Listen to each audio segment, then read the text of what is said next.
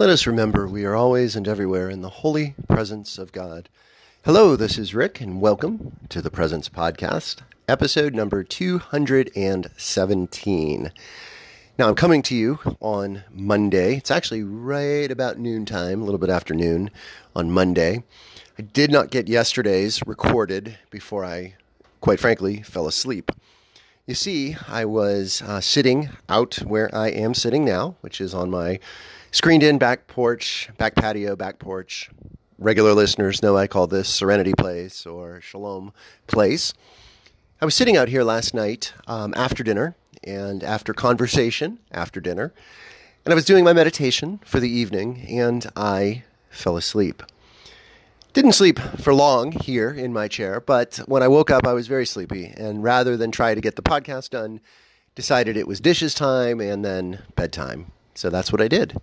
So uh, I don't love recording it the day after I do the uh, after. I like to get these podcasts recorded on the day of, but life is life, and it was yesterday. So I'm glad you're here with me, whatever time it is, wherever you are, as you listen to this. And thank you for being here. Yesterday, as all days, I kept my eyes, my ears, and my soul open to experience God's presence. And um, again, like I said, I'm glad you're here for me to be able to share that with you. So, yesterday, the Sabbath, was a day of circles for me. I think that was what kind of came to mind. And you know, when we think of worship and when we think of going to church, going to Mass, going to worship, whatever it might be, I think oftentimes we think of um, squares or pyramids, right? Triangles. pyramid being three dimensional, triangle being two dimensional, of course. Just to clarify that I did learn a little bit about ge- uh, geometry way back when. But anyway, a lot of times our worship is triangular, right? We have the um, presider or the preacher or whomever is the focal point of the worship up front, and then the rest of us are backwards from that. And it really looks like a triangle. In fact, some churches very much are designed as triangles. Or maybe they're squares, you know, where uh, there's three sides of the worshipers. Um, and the, the, um, the focal point, the worship itself, the presider, the priest, the pastor, the preacher, whomever, is up front. And yesterday I experienced a little bit of that, of course, in the worship that began the day. But later, soon after, I was in a circle.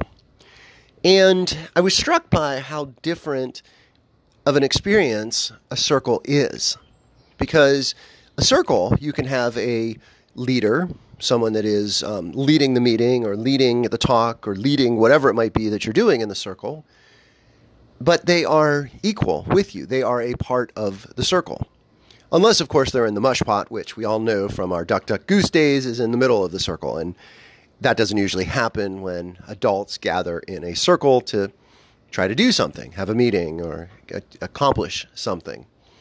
So I was in a circle yesterday, um, and um, there were only, I think, six of us, but it was an interesting circle because we were talking about being a prayer team and how going into the fall within this church community, we can foster prayer more within the community. And it was really a, a wonderful give and take about ideas and short term and long term and prayer space and inclusiveness and, and communication and disciplines. And I mean, it was, it was far ranging.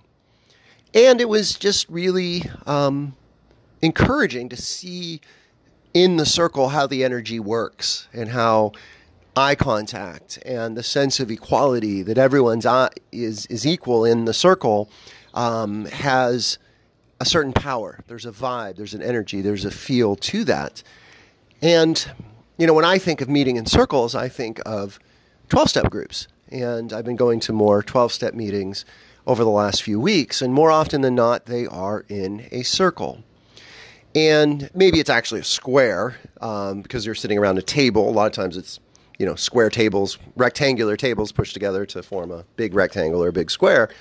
But there's a circle, and it has to do symbolically with that idea that even though there is a group facilitator, they are no, no more wise or no more powerful or no more um, of an authority than anyone else in the circle.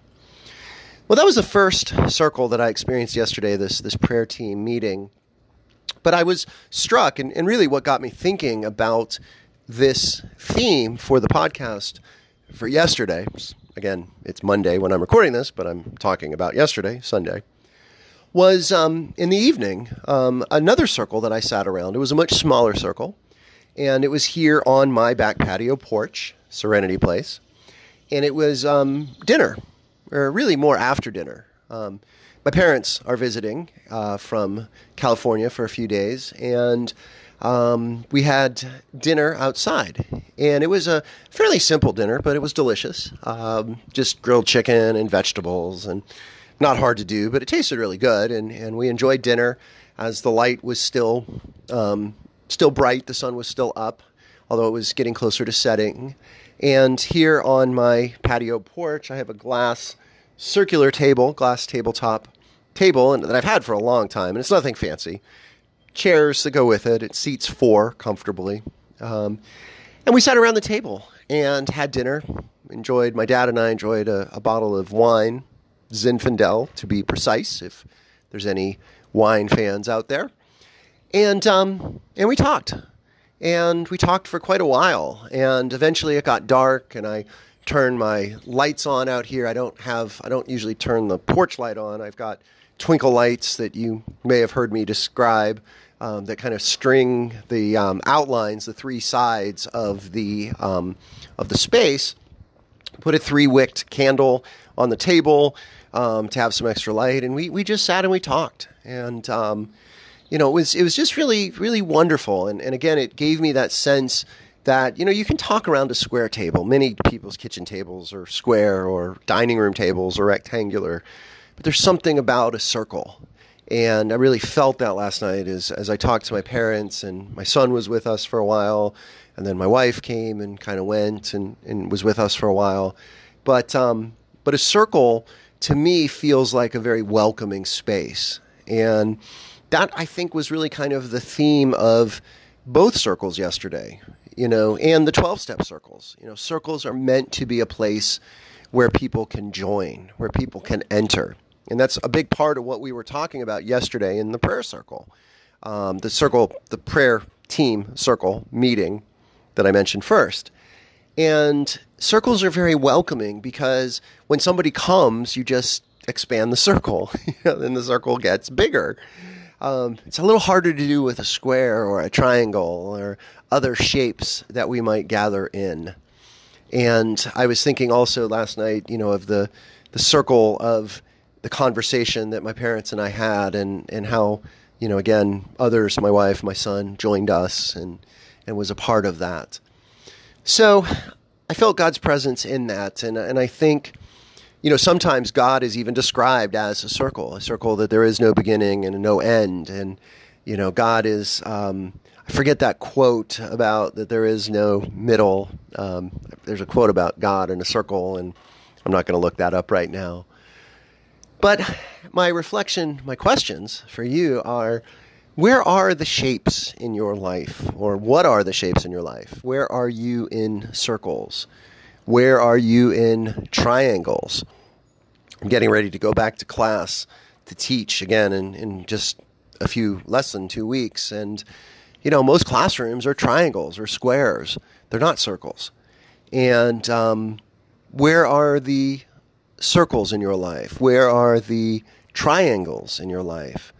Where are the other shapes? Are there other shapes? Rhombuses and pentagons or hexagons or all the other shapes that we, um, we can have? And how does each of those say something different about those who gather in those shapes? And what shape is God? When you think of God, and what God does in your own life, what shape does that take? What shape are you invited to experience God as more deeply? As always, thank you for listening. Blessings and peace.